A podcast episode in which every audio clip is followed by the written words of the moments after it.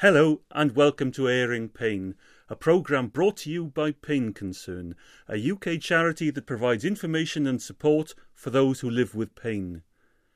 Pain Concern was awarded first prize in the 2009 NAP Awards in chronic pain, and with additional funding from the Big Lottery Fund's Awards for All programme and the Voluntary Action Fund Community Chest, this has enabled us to make these programmes. I'm Paul Evans, and each fortnight Airing Pain will look at the topics that affect us. The coping mechanisms, medical interventions, and therapies that might help us regain control of our lives. And in today's programme, people need to think carefully about what they're eating, not only the contents of what they're eating, but how many times a day they eat. It really was made plain to me that my situation was incurable. And so, whether I was going to have a good life or a life full of distress and suffering was partially dependent on whether I was willing to take responsibility for how I lived. Some of the older people with arthritic pain do find it difficult to do the exercises, and yet there are others, and I could name one who's 86 years old, who religiously does her exercises every day in bed before she gets up, and she knows the benefit of it. More on those stories coming up. But first, a word of caution that whilst we believe the information and opinions on airing pain are accurate based on the best judgments available, you should always consult your health professional on any matter relating to your health and well being. He or she is the only person who knows you and your circumstances, and therefore the appropriate action to take on your behalf. Now, bearing that in mind, one of our aims on airing pain is to find answers to questions you've raised with us so please do take advantage of this opportunity to connect with our experts via our message board, email, and not forgetting pen and paper. The first question today is about back pain. My doctors told me that I will be in less pain if I lose weight. Now, will I? And why? Today's expert is consultant anaesthetist and pain specialist Dr. Mark Turtle. Firstly, one must remember that pain has a large variety of effects on an individual. It tends to reduce person's uh, self-esteem. Being overweight also reduces a person's self-esteem. So being overweight can have an adverse effect uh, on the overall situation and therefore make the person less tolerant to their pain and to painful situations. So that's, that's one background comment. But I think specifically this, this may refer to spinal pain and is often suggested that people with spinal pain should lose weight. Now, there is a relationship between weight and spinal pain. It's not a straight line relationship. In other words, somebody who is a little bit overweight will not have rather less pain than somebody who's grossly overweight, and somebody who's excessively overweight have more pain again. In fact, what happens is that um, if you look at the instances of uh, pain and relate it to weight, there's a very small increase as uh, of pain as weight goes up until a certain weight is achieved, and then the increase in pain goes up excessively. So, in other words, there's a very small relationship unless you are quite markedly overweight. Now, quite apart from this evidence, it does seem logical that somebody might lose a bit of weight to ease their back because, after all, the lumbar spine in particular uh, is the only structure which supports the, top part of the body. So if the if the top part of the body weighs less, that part of the back has to do less work, and therefore one would assume that it would be uh, less painful. And then a final comment is that the evidence shows that levels of activity are probably the most important thing with regard to low back pain. In other words, increasing activity tends to reduce the problems, whereas incumbency uh, makes them worse. And of course, the lower your weight, the more likely you're going to be able to indulge in physical activity. That's consultant anaesthetist and pain management specialist Dr. Mark Turtle. He's also president of the Welsh Pain Society. Later in the programme, we'll be talking about nutrition and its role in pain management. But staying with lower back pain and physical activity for the moment, Ron Parsons lives with this condition and he's also patient representative to the Fife Pain Management Committee. I've got a lower back problem, which is basically fair wear and tear, probably um, from an old rugby injury. I've also got upper back fair wear and tear, which is causing pain in the neck and shoulder areas. And just over 18 months ago, I broke a wrist badly, which is turning arthritic now. First thing in the morning, it's very, very stiff. Uh, what I did originally was went to a chiropractor with the lower back problem because it was really getting very painful. He did a good job on me, but then advised me that if I wanted to keep the back in as good a condition as it could possibly be, that I'd have to go through a fairly strenuous set of exercises daily, which I have done religiously for 20 years. I still am quite painful first thing in the morning. Once I've done the workout, you know, I can manage the day. I, I still get twinges, but I'm able to play golf and really participate in all the sports that I want to. First of all, I do a a light warm up in the morning just to get the body moving and get the body warm.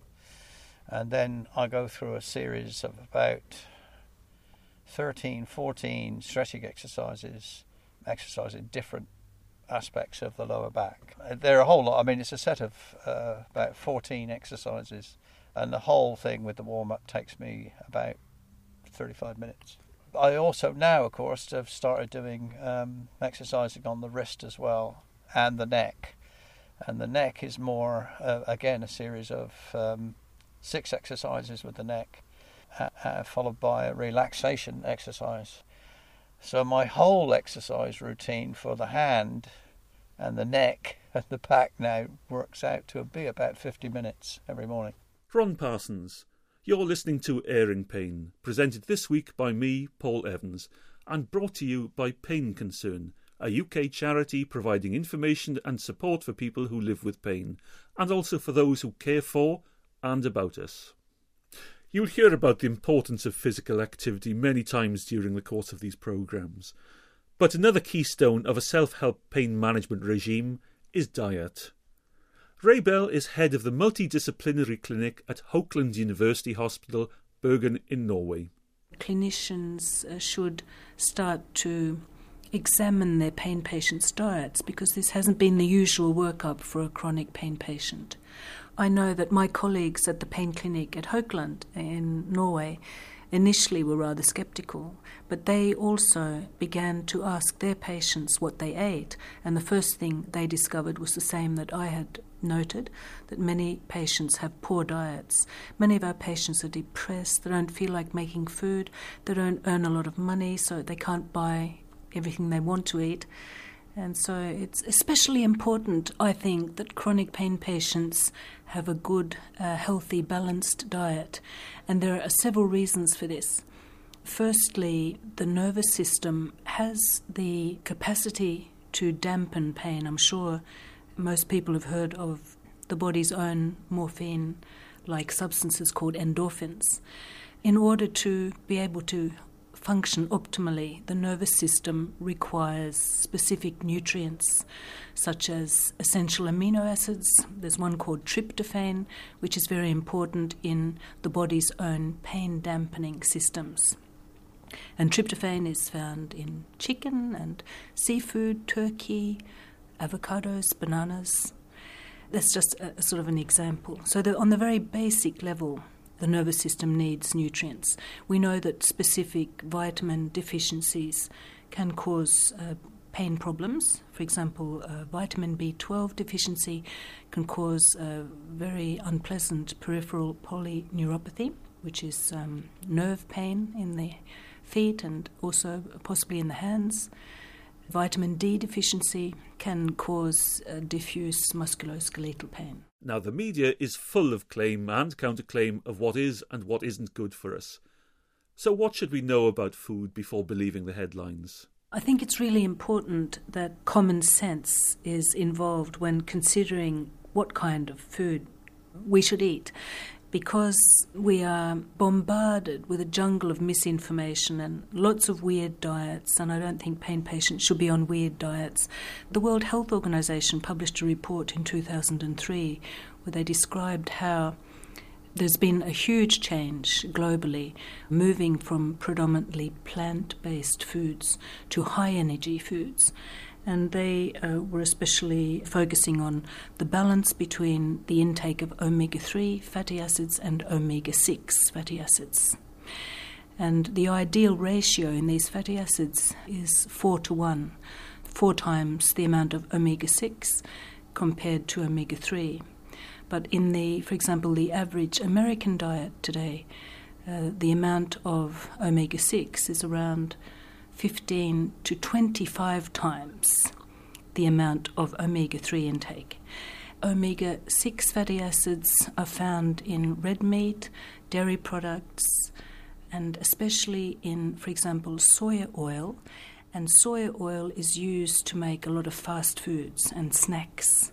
So that's, uh, I think, the, the widespread use of soya oil has contributed to high levels of omega 6. Omega 3 is found in fatty fish, oily fish, also in uh, flaxseed oil, flaxseed, and walnuts. That's some examples of foodstuffs having relatively higher levels of omega 3. And omega 6 uh, has to do with inflammation.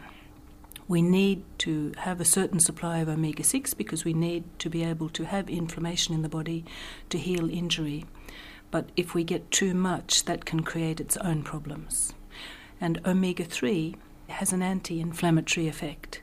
So, one aspect with regard to diet, and I think for for pain patients is to ensure that one has sufficient levels of omega 3 and that one reduces the amount of omega 6. And we'll stay with the subject of diet because it's so important and should be so easy to address in our lives as we try and manage our pain. Here's Rae Bell of Haukeland University Hospital in Norway again. There are actually a number of foodstuffs that have been uh, demonstrated to have anti inflammatory effects, just like non steroidal anti inflammatory drugs. For example, in virgin olive oil, there's a substance called oleocanthal, and it has been shown to have a similar effect to ibuprofen. And this is really interesting because non-steroidal anti-inflammatory drugs have a lot of adverse effects. So if we can achieve some of the same effect through our diet, that would be ideal. Now, if we think about antioxidants, antioxidants are found in many foodstuffs, and many antioxidants have anti inflammatory effects. For example, resveratrol is an antioxidant which is formed in certain plants when they're under attack by bacteria or insects. And it's found in the skin of red grapes, and I'm sure everyone will be happy to know in red wine. And it has a, a powerful anti inflammatory effect. Other antioxidants uh, are found in the reddy blue pigments in like blueberry skins and cherries. But the problem is that there's a lot of hype in the media. And when you watch television, there are lots of advertisements saying buy this antioxidant product. But actually, you don't really need a huge intake, and the best way to get antioxidants is through the diet, not through pills. And I think most people know whether their diet is healthy or not. If we're busy, we're on the run, and we just have a little snack here and there, that's not good enough. We need to be getting vitamins, uh, we need to be eating fish, uh, more fish, less red meat, lots of fresh uh, vegetables, green leafy, and brightly coloured vegetables because it's the colour pigments which contain the antioxidants. So if you think of a colourful Mediterranean kind of diet, then you're on the right track. So that's what we should eat, but what should we avoid? Specific foodstuffs can increase pain. I'm working, I have some colleagues in France who are doing very good science on an area called polyamines, which is very interesting. Polyamines uh, regulate a receptor in the nervous system which is involved in increasing pain. Oranges, orange juice, contains very high levels of polyamines. That doesn't mean you should stop drinking orange juice. It just means you should think twice before drinking many glasses a day or huge numbers of oranges. Uh, peanuts have quite high levels of polyamines. Then there's the question, the whole question of coffee. For the chronic pain patient, uh, coffee can disturb sleep. Maybe one knows about that. And, and when you have chronic pain and, and you can't sleep, you sleep poorly, then you will feel the pain more strongly. If it is consumed on a regular basis, it can uh, increase risk of developing a chronic daily headache. It's, it has interactions with analgesic drugs. It increases the effect of paracetamol and aspirin, and that's why it's used as what we call uh, a co analgesic. There are some pain relieving drugs which contain caffeine. But caffeine has other attributes uh, which are not beneficial at all, actually deleterious. High levels of caffeine can uh, are linked to osteoporosis. So, if you drink more than six cups of coffee a day, you, your risk of developing osteoporosis is increased. And this is also the same for cola. I'm amazed by how much cola my patients drink. And I have patients that drink regularly every day four litres of some kind of cola beverage. And cola contains phosphoric acid, caffeine, and sugar. I mean, the taste might be nice, but it has nothing positive about it otherwise. And it can cause osteoporosis in the same way as drinking large amounts of coffee because it has such high caffeine levels. That was Rae Bell of Haukeland University Hospital in Norway. Back to our message board, and this is another question we've received.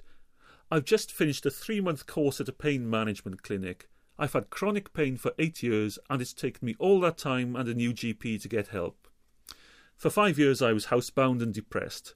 Why don't all GPs know about pain management, and why does it take so long to get help?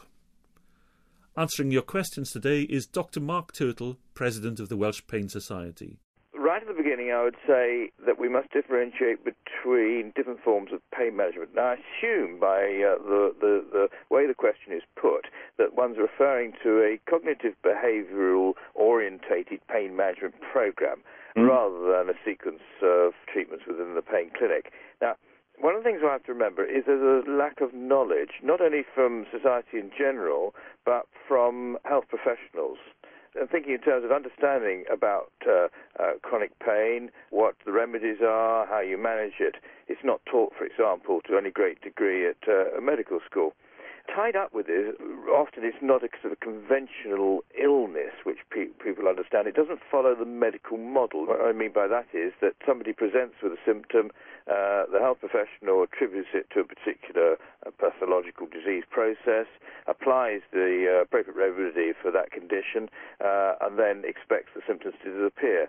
The trouble is with chronic pain is it often doesn't follow that model, either because you can't find the cause, or uh, the treatment is worse than the cause, or, or there's no specific treatment for that particular condition. So we've got a lack of understanding, an inability sometimes to take the patient's problems seriously. There's also a lot of uh, lack of information and maybe even disinformation, so that uh, sometimes the GP and the, the, people working in his practice may actually not know what is available and has heard perhaps that, for example, waiting lists are extremely long, whereas in fact that, that may not necessarily be the case. A final problem, which is, I'm afraid, very, very important, and that is financial constraint. Something like one in five people in the population has a chronic pain problem. So the number of people we're talking about within the UK is extremely large. So that even if uh, we had an ideal system, it would be difficult to apply that for all those people. So, unfortunately, uh, it is likely that there's going to have to be some sort of strain somewhere in the system, and uh, the various health professionals are worried that the whole system will get clogged up.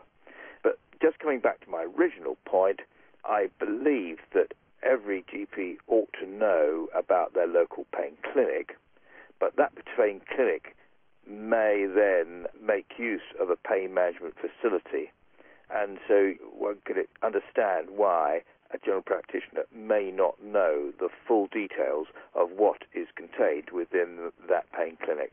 Mark Turtle referred there to cognitive behavioural therapy, or CBT. So, what is that? Chris Main is Professor of Clinical Psychology at Keele University, where he's researching into how best to develop patient centred approaches to care, particularly with people who have low back pain. Cognitive behavioral therapy is a way of looking at the patient and the situation they're in, looking at their beliefs about pain, looking at what they're actually doing. And it's surprising how often we're unaware of habits that we've developed. We're all quite capable of building up good habits and bad habits. And I think that sometimes looking at this carefully, doing a bit of detective work perhaps on yourself, perhaps keeping a, a diary under some guidance, will help you identify things that you're doing that perhaps you weren't aware of. And I think more importantly, identifying things that are in fact unhelpful, almost superstitions that we have that, that are really not very useful. Uh, but the role of the professional in this situation is to offer some guidance in terms of their experience of working with people uh, that have got pain and uh, indeed in pain management programs for many years.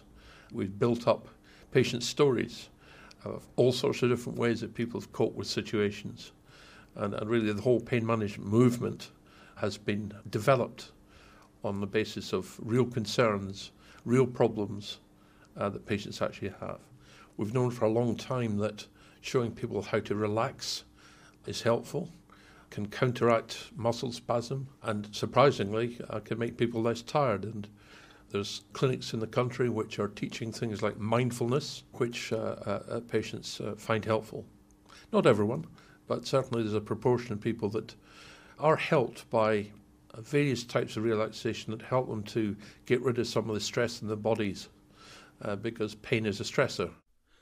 Now, Professor Chris Main mentioned clinics that offer mindfulness. What is mindfulness?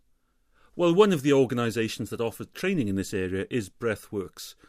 They've run programmes for a wide variety of organisations, ranging from local authorities to NHS trusts. Vidyamala Burch founded the organisation in 2001 and it's based on her own experience of living with chronic pain for the last 35 years. I was in hospital in New Zealand, in Auckland. I was very ill, had a big sort of personal crisis, and there were a few significant events in that time. One is that I had a terrible night. It was a real sort of dark night of the soul. And I thought, oh my God, you know, I just cannot get through till the morning. And then I had this other voice that came in that said to me very, very clearly, You don't have to get through till the morning, you just have to get through the moment. And my whole experience completely changed. I relaxed, I softened, and I thought, Well, I can do that. I can get through this moment, and I can get through this moment, and I can get through this moment. And that was such a, a personally significant experience that it changed my life.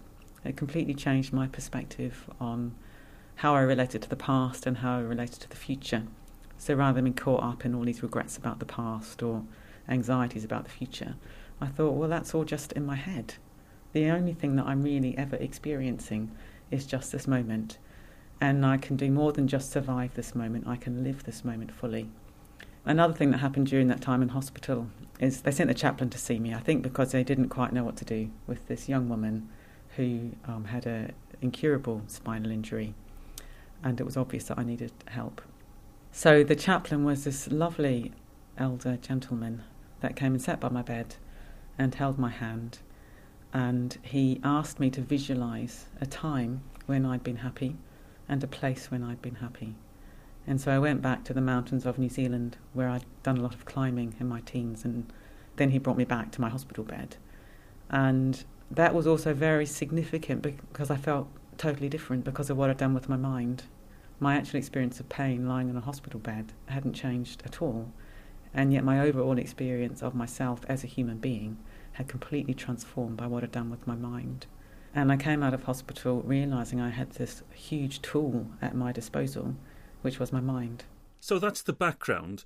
But what is the central principle that Vidyamala Burch and Breathworks is teaching? It's awareness. We're teaching people to be aware of their experience in the moment, physically, mentally, and emotionally. And if you're aware of what's happening, you can then divide it up into two different components that we call primary and secondary suffering. So, in the case of my back pain, the primary suffering is the unpleasant sensations in my back and my legs and my neck and various other places as I'm sitting here. The secondary suffering are all the ways, if I'm not aware, that I react automatically to that primary suffering. So physically, it will be secondary tension. So because I've got these unpleasant sensations, I tense against them, makes my pain worse. I may have mental states which are unaware reactions to the pain, like catastrophizing, thinking, oh my God, when's it going to end? I can't bear it, I've had it forever, it's not fair, poor me, why me, those kind of things. And the emotional secondary suffering will be things like fear, anxiety, and depression. So we accept that an individual will have all these experiences going on, that's normal. But what we do is we encourage people to turn towards their experience, get to know it, and then tease apart the primary and the secondary and then teach people how to accept the primary suffering. So, to accept the unpleasant sensations that are unavoidable if you're living with chronic pain, but not to accept the secondary suffering. We teach people how to reduce or even overcome the secondary suffering, which is the fear and the anxiety, the catastrophizing, the secondary tension, and so on. What we do on our courses is on the first week, we're very welcoming, we're very kind, and then we get everyone to lie down, those people that can, we get them to lie down we pay attention to the comfort. Have you got have you got the right height of pillow? Is it just right? Would you like a blanket? Would you like an eye bag? Um, would you like something under your knees to support your lower back, etc., etc. And then we'll lead a body scan, which is this way of going through the body and just very, very gently, very, very gradually inviting awareness inside the body. And at the end of that, people have had an experience of accepting their pain. Because for most people, actually it's such a relief to stop fighting. It's so exhausting running away from yourself all the time. Vidyamala Burch of Breathworks. And mindfulness is something that might be relevant to the last of today's questioners on our message board. I've been living with back pain for the past 10 years and I normally used relaxation to manage it. However, I find dental treatment very stressful, and the pain of having fillings makes it absolutely impossible to relax and makes my pain a lot worse. What can you suggest I do? Dr. Mark Turtle. The first thing to say is that well done. You've obviously uh, worked out ways of managing your problem. You've accepted that there's a difficulty which isn't going to evaporate, uh, and you've demonstrated that there are strategies which you can employ to turn your situation into one that's tolerable. And I'm sure that you can find some help to expand the value of what you're doing to enable you to uh, experience the, this rather stressful situation. And the first thing we must remember is that you're not particularly unique. Uh, it is uh, well recognized that people find uh, going visiting the dentist a stressful experience, and yet without uh, necessarily having a logical explanation. The first thing I would suggest is that you try and find somebody to give you a little bit of help in talking it through. So a counsellor, uh, particularly a psychologist who understands about these things, because planning in advance is the key to it. Really, is working out what you're going to do when you get that situation. Because if um, uh, subconsciously you have in the back of your mind a fear that you're going to lose control in that situation, it almost uh, is guaranteeing that you will do. Whereas if you feel that you have some strategies up your sleeve, you're some way towards being able to cope with that situation. Some people will find alternative um, practitioners able to give them this sort of advice. If none of this really gets you anywhere, then it may be appropriate to go and see your doctor, and uh, it may be considered uh, acceptable and appropriate to be given a, uh, a, sedative to take beforehand. If this is the case, of course, you, would want to involve your dental practitioner as well so that everybody knew what was happening. Dr. Mark Turtle, and don't forget that Airing Pain is here to help you. So if you'd like to put a question to our panel of experts, then please do via Pain Concerns message board, email, or good old fashioned pen and paper. And you can download or subscribe to all the previous editions of Airing Pain from ableradio.com forward slash podcasts forward slash airing dash pain. And finally, I leave you with some sound advice from Rae Bell. Pain patients should be increasing the amount of omega 3, uh, reducing the amount of omega 6, thinking of eating a colourful uh, meal with fresh fruit and vegetables, cutting out cola, reducing the amount of coffee. Don't drink coffee with caffeine in it after 12, in the middle of the day, if you have sleep problems people need to think carefully about what they're eating, not only the contents of what they're eating, but how many times a day they eat. I have a number of pain patients who perhaps only eat once or twice a day. And if you have a tension headache, that can be triggered or exacerbated by irregular eating, too long intervals between meals. So we recommend that our patients eat three main meals and two light meals between the main meals so that you're eating regularly through the day.